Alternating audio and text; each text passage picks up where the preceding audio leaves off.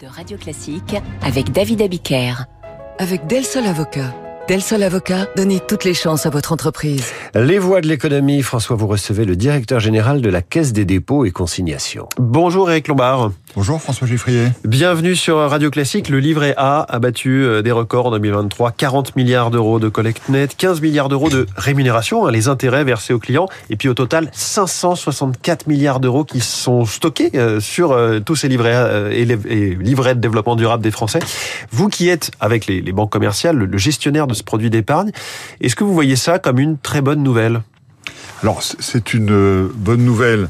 Ça veut dire surtout que l'épargne des Français reste stable, parce qu'en en fait il y a des transferts importants.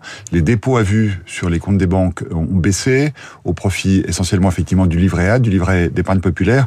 Ce que je trouve une très bonne nouvelle, c'est que quand le ministre Bruno Le Maire avait décidé de maintenir le taux du livret A à 3%, il avait aussi décidé que le livret d'épargne populaire serait rémunéré à 6% donc au-delà de l'inflation. Et il a augmenté le plafond du livret d'épargne populaire à 10 000 euros. Et il y a une collecte absolument massive sur le livret d'épargne populaire qu'on n'avait jamais vu, 20 euh, milliards d'euros, ce qui fait que les encours du livret d'épargne populaire euh, atteignent 72 milliards d'euros. Mmh. Donc ça, c'est aussi une bonne nouvelle pour euh, nos concitoyens les plus modestes, aux revenus les plus modestes, qui ont accès à ce livret d'épargne populaire. Sauf que les fameuses classes moyennes qui sont chères au gouvernement Attal, elles ne sont pas éligibles à ce livret d'épargne populaire puisqu'il est sous condition de, de, revenus, qui est lui qui est plus rémunérateur. Est-ce qu'elles ne sont pas lésées par ce fameux taux bloqué euh, par le gouvernement à 3% Alors il y, a encore beaucoup de personnes, il y a plus de 2 millions de ménages qui pourraient avoir accès au livret d'épargne populaire et qui n'en ont pas ouvert. Donc euh, là il y a eu un travail de euh, commercial qui doit être fait par, par les réseaux bancaires. C'est peut-être les personnes les plus pauvres qui du coup n'ont pas d'argent à mettre de côté. Les personnes les plus modestes évidemment n'ont pas d'épargne c'est malheureusement logique. Euh, ça représente aussi une injection de revenus pour l'ensemble des ménages de plus de 18 milliards d'euros.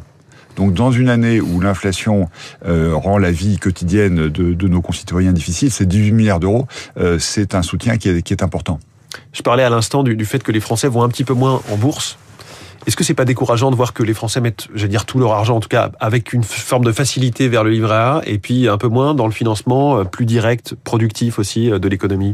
Alors, c'est vrai qu'on a besoin d'investisseurs en bourse, et de ce côté-là, les Français auraient intérêt d'ailleurs à aller plus en bourse, parce que sur le long terme, si on veut préparer sa retraite, l'investissement en bourse est euh, le meilleur l'argent qui va sur le livret A, sur le livret d'épargne populaire, est un argent qui lui-même est aussi investi dans l'économie. Je rappelle que cet argent finance le logement social, les collectivités locales, et ce qui ne va pas au logement social et aux collectivités locales finance les entreprises, finance l'État, et donc c'est un argent qui ne dort pas, c'est un argent qui travaille et qui fait travailler notre économie. Ces derniers jours, l'assurance vie euh, repart en bataille hein, avec plusieurs organismes qui affichent des taux supérieurs à ceux du livret A, donc au-delà des 3%. Est-ce que vous craignez un retour de balancier euh, de l'un des deux placements préférés des Français vers l'autre? Il y a celui qui est préféré en nombre de comptes, hein, c'est le livret A, et celui qui est préféré en montant investi, c'est l'assurance vie. Alors d'abord, cette euh, concurrence est très saine parce qu'elle bénéficie aux épargnants. Euh, parce que si l'assurance propose plus de 3%, bah, c'est bien pour les épargnants. Oui. Et le le fonds d'épargne qui gère euh, le livret A, le livret d'épargne populaire, n'a pas de problème de collecte. On a au total 400 milliards d'euros qui sont investis, mais euh, cette collecte, elle, elle aura augmenté l'année dernière de 34 milliards d'euros. Donc on a tout à fait les moyens de nos politiques de financer le logement social, etc. Et donc euh, je pense que tout ça, c'est une concurrence saine sur, sur les marchés de l'épargne. Effectivement, comme vous le disiez tout à l'heure, je pense que les Français auraient intérêt à investir un peu plus en bourse pour les sommes dont ils n'ont pas besoin pour l'année qui vient, mais pour le long terme, parce que c'est encore une fois le meilleur placement. Et alors, c'est quoi l'explication à ce manque d'appétit pour la bourse? C'est un manque de culture financière et économique des Français, ou c'est juste euh, qu'on a peur du risque? Alors, euh, d'abord, les Français traditionnellement, d'abord, sont de grands épargnants et qui n'ont pas une passion pour le risque donc qui préfèrent l'immobilier, euh, l'épargne réglementée comme le livret A plutôt euh, que les actions. Et puis peut-être qu'il y a aussi euh, une question de formation. C'est vrai que la formation sur l'épargne, sur l'investissement dans le parcours scolaire que nous avons connu, elle est très limitée, sinon, sinon totalement absente. Oui, et puis là, pour le coup, bon courage pour mettre la formation à la bourse au programme de, sciences économiques et sociales. Il faut, il faut, il faut toujours essayer, espérer en tout cas que ces formations se développent. Qu'est-ce qui va être fait, euh, Éric Lombard euh, ou qui est déjà fait avec ces montants records euh, stockés sur les livrets A? Eh bien, l'année dernière, les équipes de la Banque des Territoires ont prêté plus de 16 milliards d'euros c'est-à-dire une augmentation du volume de nouveaux prêts de 30% par rapport à 2022. Donc ces fonds nous permettent d'accélérer la construction de logements sociaux, de logements intermédiaires. Ces fonds financent aussi les infrastructures, les collectivités locales. On a triplé le volume de prêts aux collectivités locales. Et les collectivités locales seront un des agents essentiels dans la transformation écologique.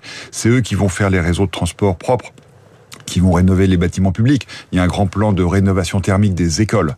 Donc ça va dans la bonne direction à la fois pour le développement économique et pour la transformation écologique. Et ce taux, donc à 3%, qui est à la fois le taux de rémunération des épargnants et le taux auquel vous vous prêtez forcément, euh, est-ce que ça laisse une forme de marge de manœuvre financière pour euh, le logement social, pour la rénovation, ou est-ce que c'est un petit peu à la limite de ce qui est acceptable alors, le, le, le, ministre a pris une décision courageuse à l'initiative du gouverneur de la Banque de France en maintenant ce taux à 3%, à un moment où la formule aurait pu euh, donner des taux oui, plus ça aurait élevés. dû aller à 4,1% hein, l'été dernier. une des raisons de cette décision, euh, c'est précisément de soutenir le développement du logement social. C'est-à-dire que tout aurait été, blo tout aurait été bloqué au-delà de 3%. Eh bien, c'est ces 3% qui ont permis aux acteurs du logement social de continuer à emprunter, même à partir de la décision du ministre. Il y a eu une explosion des demandes de prêts du logement social qui permet de maintenir et la construction et aussi la rénovation thermique du logement social.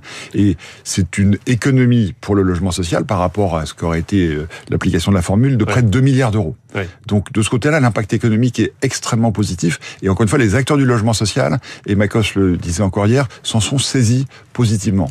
Et, et donc au total, c'est une décision qui permet un bon équilibre. Les épargnants manifestement sont contents puisque ils ont souscrit encore plus, et les acteurs du logement social ont pu continuer à produire. Pour autant, il y a plus globalement une large euh, crise dans le bâtiment, l'immobilier, le logement, euh, tout est bloqué. Le secteur du bâtiment est en récession, euh, il va être encore en 2024. Il annonce des dizaines de milliers de suppressions d'emplois. Est-ce qu'on est en train de laisser euh, mourir un pan économique qui est pourtant vital à tout pays? Euh, il faut pas dramatiser. On, on est dans une crise qui est grave et on est dans une crise euh, qui est inéluctable parce que c'est la conjonction à la fois de l'inflation qui augmente le coût de construction, ça c'est mathématique, je dirais, et puis de la hausse des taux d'intérêt qui à la fois fait baisser la valeur des actifs et qui augmente le coût de financement également, et ça, ça va pas dans le bon sens. Et donc il faut que le marché s'ajuste et en prix et en conditions de financement de façon à maintenir euh, les conditions de, la construction.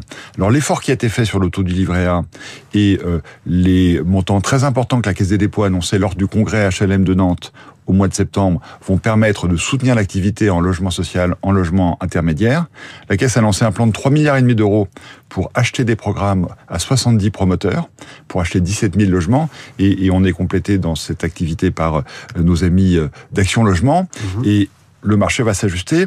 Dans la loi qui est en discussion au Parlement également, qui a été euh, portée par Patrice Vergrit quand il était ministre du Ouais, Logement. Donc lui, c'est à la fois l'ex-ministre et probable nouveau ministre du logement. En tout cas, tout ça est il sous n'est pas l'autorité encore de- renommé, mais on attend le- sous la fin du remaniement. de, de Christophe Béchu qui, est, qui a le logement dans, dans son portefeuille. Donc la loi progresse.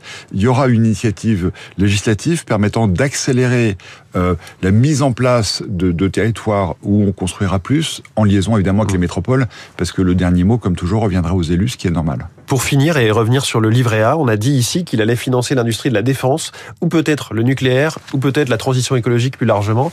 Qu'en est-il finalement? Alors, avec le niveau de collecte euh, que nous avons, nous pouvons effectivement avoir de nouveaux usages.